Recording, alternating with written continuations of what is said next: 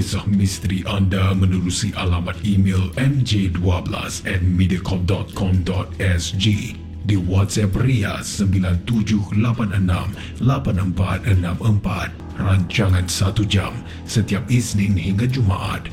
Misteri Jam 12 Mediacorp Ria 89 Ria 897 Ria, Ria, Ria 897 Muat turun aplikasi Mi Listen atau dengar kami di millicent.sg Hashtag bahagia bermula di sini. Mediacorp Ria 897.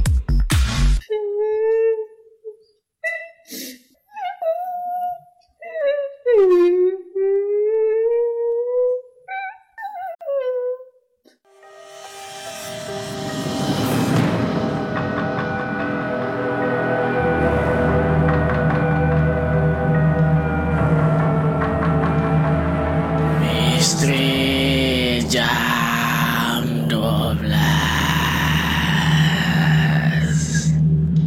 Selamat datang pendengar-pendengar Misteri jam 12 Saya akan menemani anda setiap malam Isnin hingga Jumaat Tepat pada jam 12 malam Sebelum anda tanya Suara siapa pula ni di Misteri Jam 12? Biarlah saya memperkenalkan diri saya ini.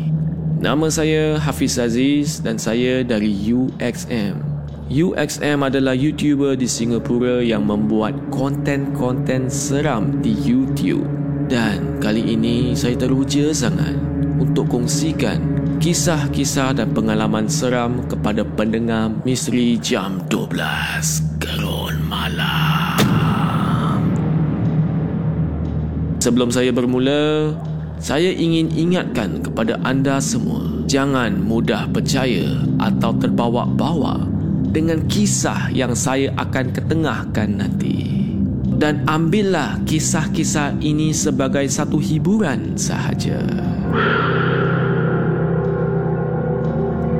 Pada malam ini, kami ada Wati yang akan kongsikan kisahnya yang menyeramkan. Seram atau tidak, kita tak tahu lagi. Jadi, dengarkanlah kisah daripada Wati. Salam semua, nama saya Wati. Dan cerita saya ni berlaku masa tahun 2018. Dan kisah ni adalah kisah mengenai anak lelaki saya. Nama anak lelaki saya Danish. Dan masa tu umur dia awal 2 tahun. Dia dah boleh berjalan dia masih belum boleh cakap lagi. Danish ni, dia anak yang hyperaktif tau. Tapi malam kejadian tu, dia tak tunjuk macam diri dia sangat. Masa tu, kami balik kampung. Sebab tengah cuti sekolah dan bila dah sampai kat rumah ibu saya ni, semuanya memang okey je. Tak ada apa-apa pun yang berlaku. Dan lagi best, kat rumah ibu saya ni, rumahnya dekat sangat dengan pantai. Kalau jalan kaki pun memang tak sampai 2 minit dah sampai. Jadi pada hari esoknya, saya plan dengan suami saya untuk pergi pantai. Saya nak ke pantai pada esok petang sebab tengah hari itu ada tetamu yang nak datang. Jadi pada hari esoknya, masa dah suntuk. Tetamu pun dah balik. Jadi kami terus ke pantai. Walaupun air pasang, kami tetap mandi di pantai sampai lewat. Nasib baik masa tu ombak agak kuat juga. Dan kami diberi amaran oleh penjaga pantai supaya keluar dari laut. Jadi, terbantuklah happiness kami tu. Lepas dah tukar baju semua, Danish pun menangislah sebab dia memang fras tak dapat mandi lama-lama. Saya ajaklah anak saya ni balik Lagipun hari dah semakin lewat juga Masa tu dalam pukul 6 lebih Tapi suami saya pula Dia kata terpulang Tengoklah anak macam mana Saya pun baru perasan Ada dua bahagian taman Satu taman yang besar Dan baru Dan satu lagi, taman ni macam so-so lah. Tapi nampak macam agak lama. Dengan catnya terkupik-kupik. Tapi kalau nak tengok balik, masih kukuh lah taman tu. Lagipun, taman permainan yang baru tu agak jauh dari bilik persalinan kami. Jadi mesti ramai budak-budak main kat situ. Alang-alang taman permainan lama tu dekat dan tak ada orang kat situ, kami pun pergilah main kat situ sampai matahari tergelincir. Saya dah ajak anak saya balik, tapi masing-masing tak nak balik. Apa lagi saya pun cakaplah, ah mainlah, main, main, sampai maghrib eh. Nanti hantu ikut kita balik baru tahu. Mulut dah terlupa kat situ. Tapi yes, semua plan terus nak balik. Masing-masing dah mandi kan? Jadi lagi rasa penat. Balik je rumah, tepat nak masuk tu, tengah nak azan maghrib. Kami dengan lupa nak basuh kaki ke apa ke masuk je ke dalam rumah ibu saya. Kita terus berehat. Yelah kami ni memang jarang solat lah. Jadi, memang tak fikir nak solat ke apa. Itulah kita bila kita ni tak nak solat. Malam tu memang kami tak solat ke apa. Masa kami makan malam, semua kecuali anak lelaki saya Danish. Gaya dia macam dah nak demam sebab dia tak ada selera nak makan. Saya tanya juga kenapa dia tak nak makan. Saya pegang kepala dia, memang terasa dah start panas dah. Jadi macam biasalah, kita akan letak kain basah ke atas kepala anak kita ni. Tapi masalahnya Danish, matanya sibuk tengok-tengok ke atas siling. Tengok kiri, tengok kanan. Sedangkan saya ada je kat depan mata dia. Saya terpaksa bagi ubat demam supaya Danish ni berehat dan tidur. Lepas makan ubat tu, tak lama tu Danish pun tertidurlah kami ni tidur kat ruang tamu je. Berbekalkan tilam sahaja. Jadi ruang kami tidur tu tilam rapat ke dinding. Kepala kami memang rapat atau menghala ke dinding. Para pendengar semua Nak tahu apa jadi Kak Wati dan sekeluarga? Kita akan bersambung di bahagian kedua Sebentar lagi di Misteri Jam 12 Gerun Malam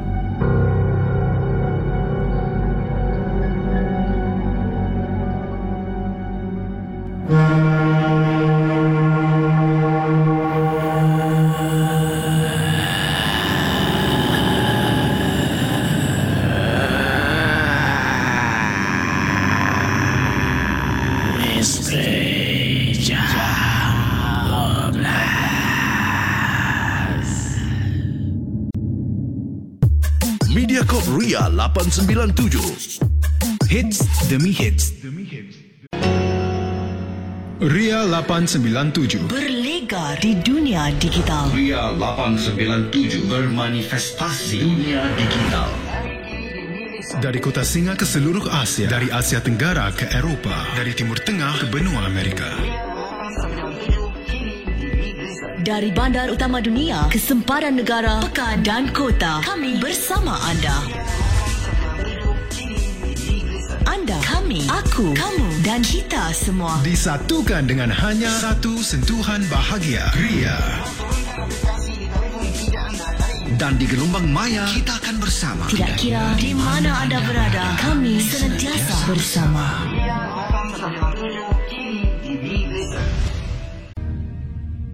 Kami, kamu, anda, kita.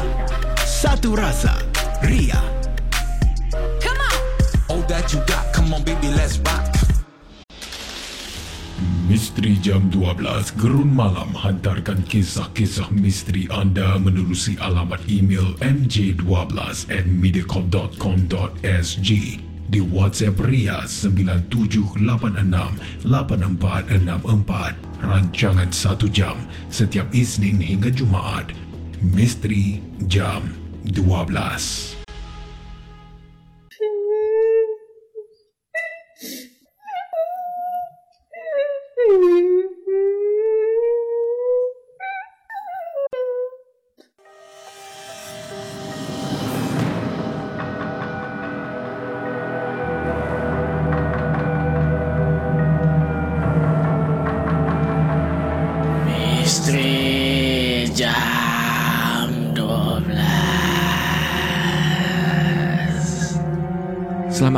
Selamat kembali ke Misteri Jam 12 Gerun Malam.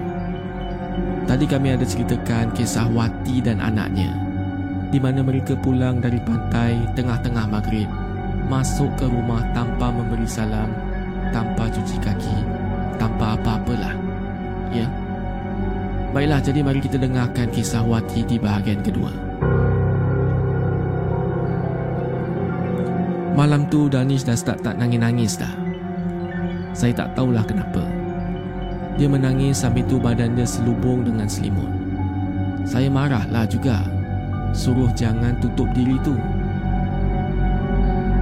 Takut-takut nanti badan semakin panas.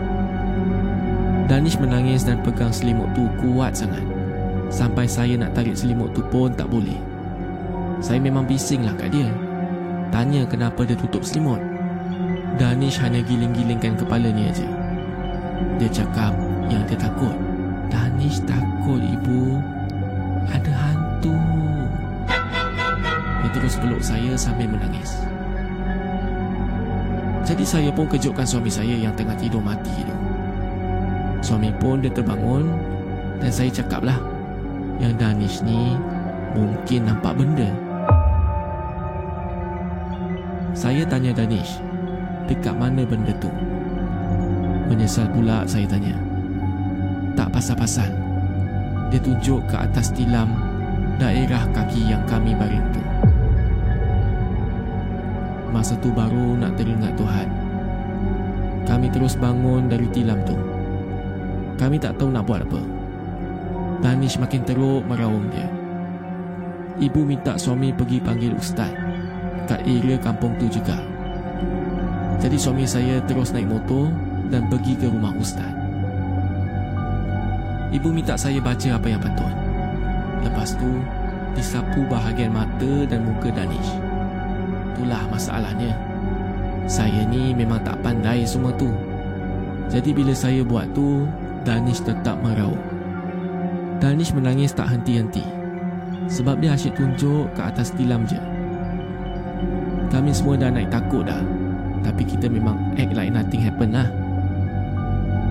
Lama selepas tu Suami dan ustaz pun datang. Suami saya ni kelam kabut Masuk nak selamat tengok keadaan kami. Jadi suami pun Dukung si Danish ni. Bila dia bagi salam Dia pijak ke kaki Untuk masuk rumah. Dia tengok kami Dan terus tengok tilam. Dan ustaz tu pun Dia giling kepalanya. Jadi memang betul lah Ustaz tu masuk je rumah Terus pergi ke arah tilam kami Tak cakap banyak Dia buat baca-bacaan. Dia pun ambil kain selendang Dari atas bahu dia Terus dia libas kain tu Ke atas tilam kami. Dia cakap Kau pergi. Jangan kau ganggu mereka. Pergilah balik ke tempat asal kamu. Dia libas kain tu macam menghalau sesuatu.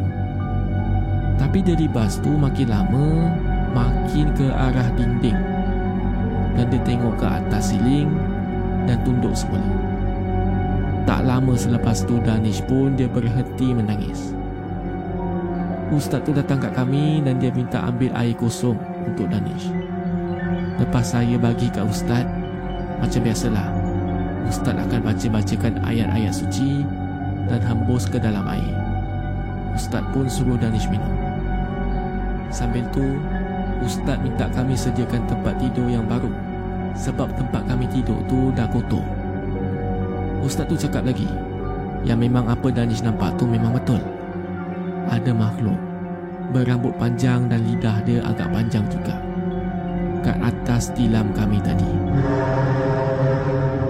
Dia memang tengah tengok Danish dari siling sambil menjelehkan lidahnya dan perlahan-lahan dia merangkak turun ke dinding. Ustaz pesan, kaki jangan tidur menjulur ke arah kiblat dan minta ditukar arah tidur. Ustaz pesan lagi, sebelum tidur minta tepuk atau dilibas katil atau tilam dulu. Rupa-rupanya, masih ada lagi pasir pantai di dalam poket seluar Danish. Sebab masa kat taman permainan tu, Danish pergi ambil segenggam pasir dan dia masukkan ke dalam poketnya.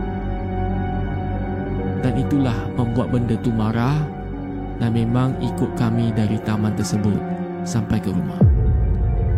Selepas kejadian itu, malam tu dah sampai sekarang lah.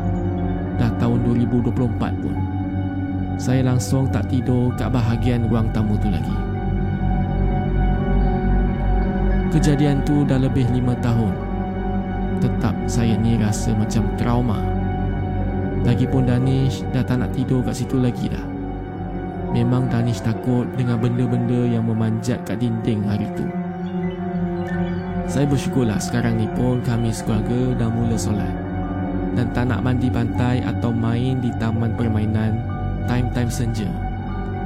Sebab tu memang tempat dia kan. Jadi, kita berhati-hati je lah. Sekian. Selamat malam. Para pendengar semua. Itulah kisah Wati. Apakah pendapat anda semua? Seram atau tidak?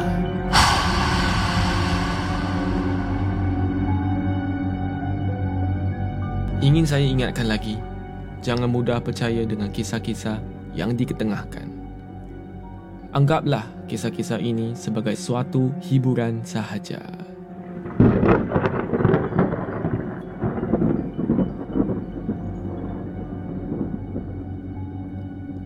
Anda ingin hantarkan kisah atau pengalaman anda yang menyeramkan, sila hantar ke email mj12 at mediacorp.sg di WhatsApp Ria atau Instagram Ria897. Selamat malam kepada semua pendengar. Saya Hafiz Aziz dan akan saya jumpa anda lagi di Misteri Jam 12 Gerun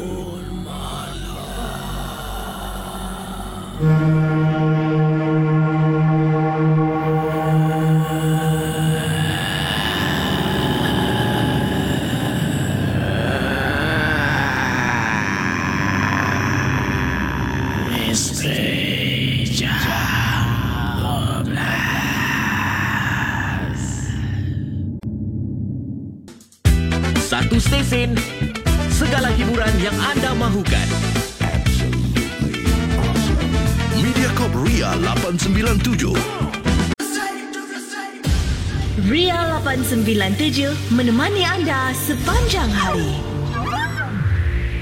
Muat turun aplikasi Mi Listen atau dengar kami di milisten.sg. MediaCorp Ria 897. Bahagia buat kita semua. Setiap masa. 12. Ria 897 berlegar bermanifestasi di dunia digital. Dari kota Singa ke seluruh Asia. Dari bandar utama ke dunia, sempadan negara, pekan dan kota. Kami bersama anda. Anda, kami, aku, kamu dan kita semua. Disatukan dengan hanya satu sentuhan bahagia. Ria. Dan di gelombang maya kita akan bersama. Kami senantiasa bersama. Ria. Hiburan, 8, tahap, 9, optima. 7. Misteri Jam 12 Gerun Malam hantarkan kisah-kisah misteri anda menerusi alamat email mj12 at mediacorp.com.sg di WhatsApp Ria 97868464 rancangan 1 jam setiap Isnin hingga Jumaat. Misteri Jam 12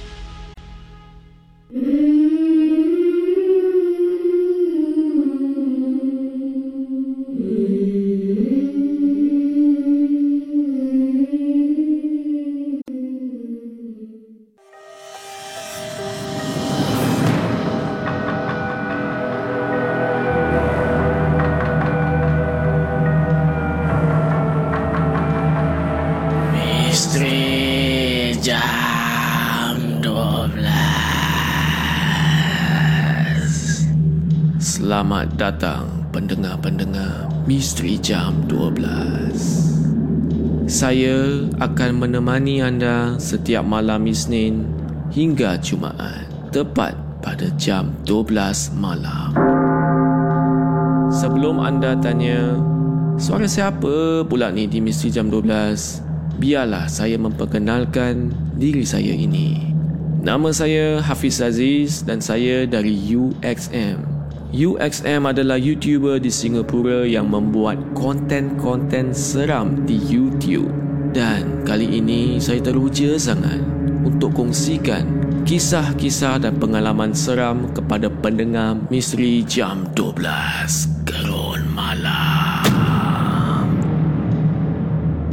Sebelum saya bermula, saya ingin ingatkan kepada anda semua, jangan mudah percaya atau terbawa-bawa dengan kisah yang saya akan ketengahkan nanti.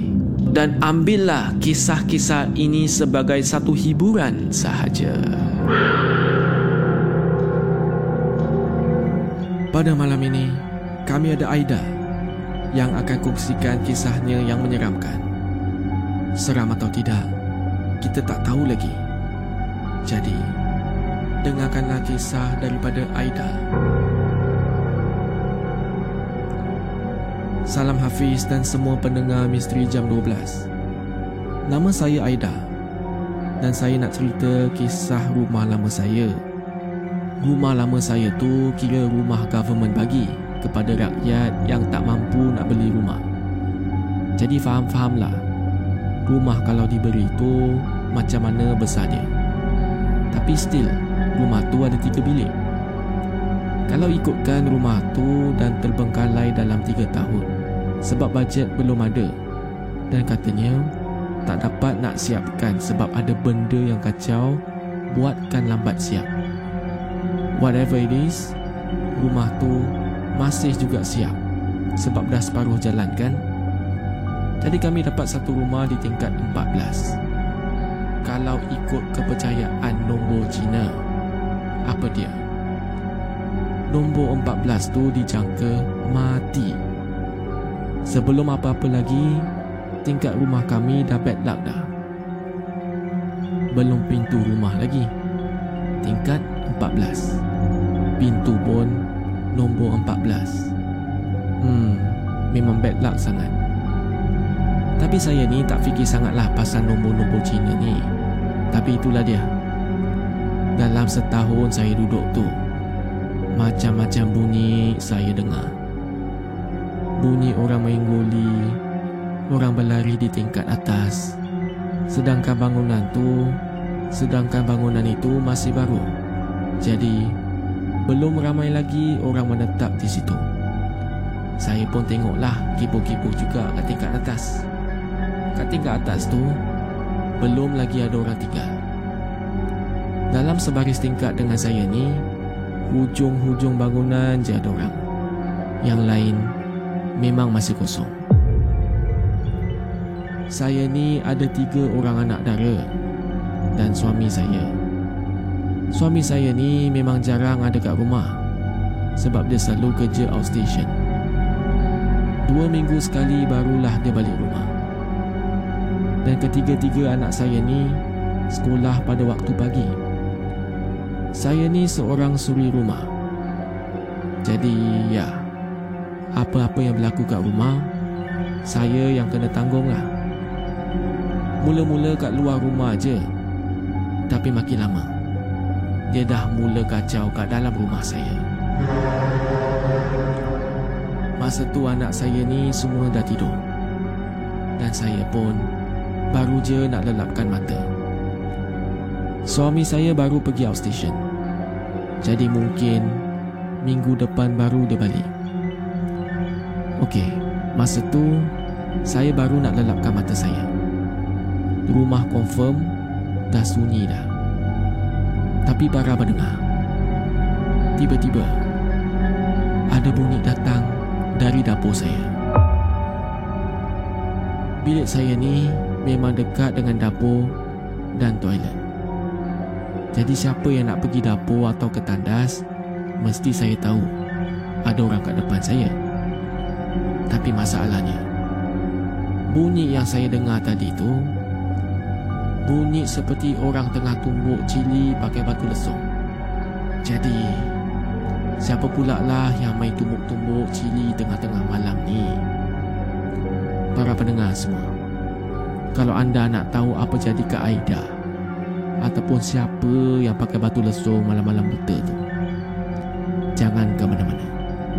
Ikuti kisah Aida di bahagian kedua di Misteri Jam 12 Gerun Malam.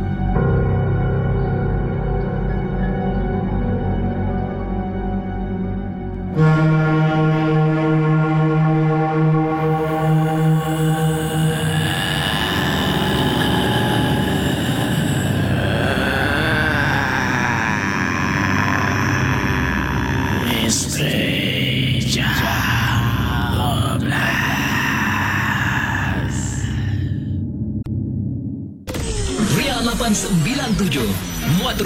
aplikasi Millicent Atau dengar kami di millicent.sg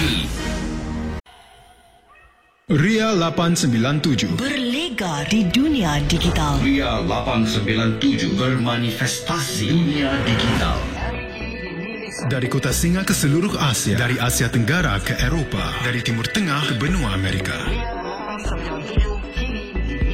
Dari bandar utama dunia ke sempadan negara, pekan dan kota, kami bersama anda.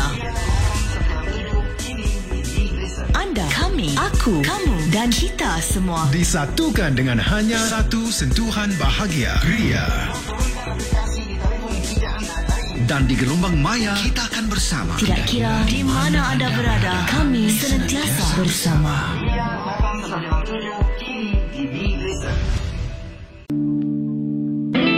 Mediacorp Ria 897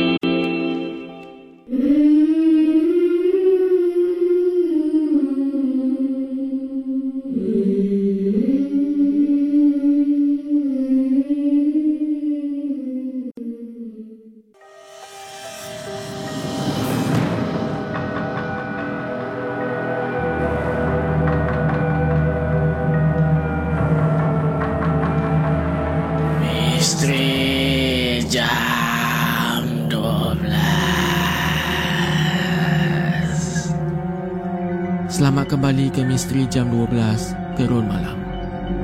Tadi di bahagian pertama Saya telah ceritakan kisah seram daripada Aida Yang benar-benar berlaku kepada dirinya. Rumah flat dia tu selalu diganggu oleh makhluk halus. Sebelum ni, kat luar rumah je tapi kali ni, Aida terdengar ada orang sedang tumbuk cili guna batu lesung di tengah-tengah malam. Masalahnya, rumah dia ni kat atas, bawah, kiri dan kanan semua belum ada orang tinggal lagi.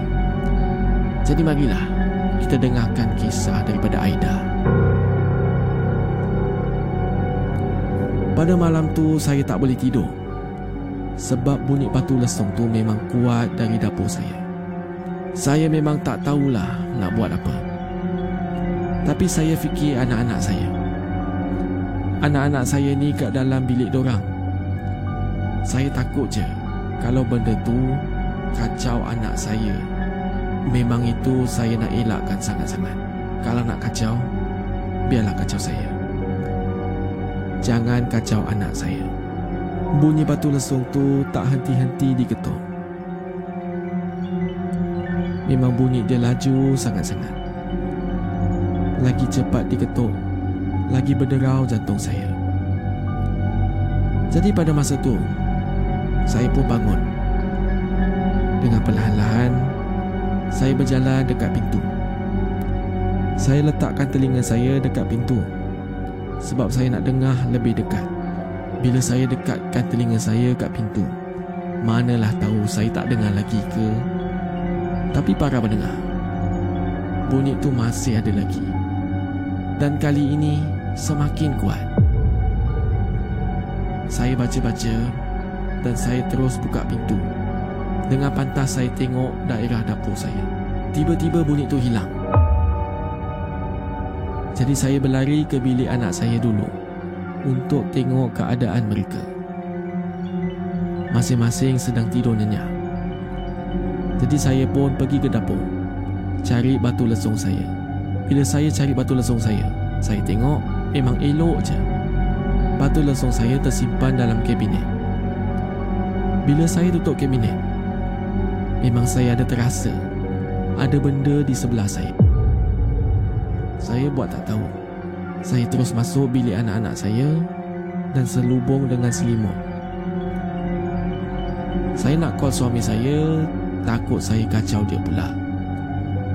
Jadi saya baca apa yang patut sampailah saya terlelap. Itu dia kacau saya. Tapi kali ini dia kacau main bentuk badan orang. Masa tu ada adik ipar saya datang rumah tumpang duduk rumah saya. Sebab tempat kerjanya memang dekat dengan rumah saya lah. Baru dua minggu dia duduk situ. Tapi satu malam tu, adik ipar tanya saya soalan yang agak memeranjatkan saya.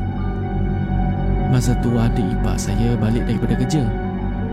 Dia terus tanya saya, Akak, pagi tadi akak ada masak eh? Dia tanya sambil senyum terpaksa. Eh, tak adalah. Kakak kan keluar hantar budak-budak pergi sekolah. Adik pun tahu kan? Oh, oh akak keluar eh? Habis siapa pula yang adik tegur kat dapur tadi? Muka dia sebiji muka kakak tau. Saya terkejut sangat bila adik ipar saya cakap macam tu. Apa yang adik cakap? Apa adik buat lepas tu? Adik masa tu dah siap nak pergi kerja. Adik tahu yang akak memang tak ada masa apa-apa. Masa adik nak keluar ke pintu, adik memang nampaklah kakak tu tengah masak. Tapi kakak membelakangkan saya lah. Akak tengah tumbuk cili dengan batu lesung. Jadi saya tegur lah. Kak numbuk apa tu kak? Lepas tu, akak siap cakap. Hmm, nanti makan sama-sama ya. Tapi pada masa tu saya dah rasa lain kak. Tapi time tu juga adik memang tak fikir apa-apa. Adik cakap lah, tak apa. Sebab adik ni lambat nak pergi kerja. Kalau nanti balik kerja nanti bolehlah makan sama-sama. Time adik keluar tu, baru adik terfikir. Itu betul kakak ke? Jadi saya pun patah balik jenguk kat dapur. Bila saya tengok balik kat dapur, kakak dah hilang. Minta bukang saya lari kak. Ni nak balik sini pun saya dah takut. Takut nampak macam ada dua kakak kat rumah. Selepas adik saya ceritakan benda tu kat saya, saya terus minta tolong dengan ustaz untuk tengokkan rumah saya. Lepas je ustaz cek rumah saya, memanglah dia kata ada satu makhluk ni duduk kat rumah saya. Memang dia dah lama kat situ. Jadi ustaz minta benda tu keluar dari rumah saya dengan cara baik. Ustaz pun pesan dan tegur yang rumah saya tu tak ada pun buka apa-apa ayat atau sesiapa baca-baca ayat-ayat suci. Benda tu lagi suka bila rumah kita macam tu. Perbanyakkan amal ibadah kat rumah. InsyaAllah benda tu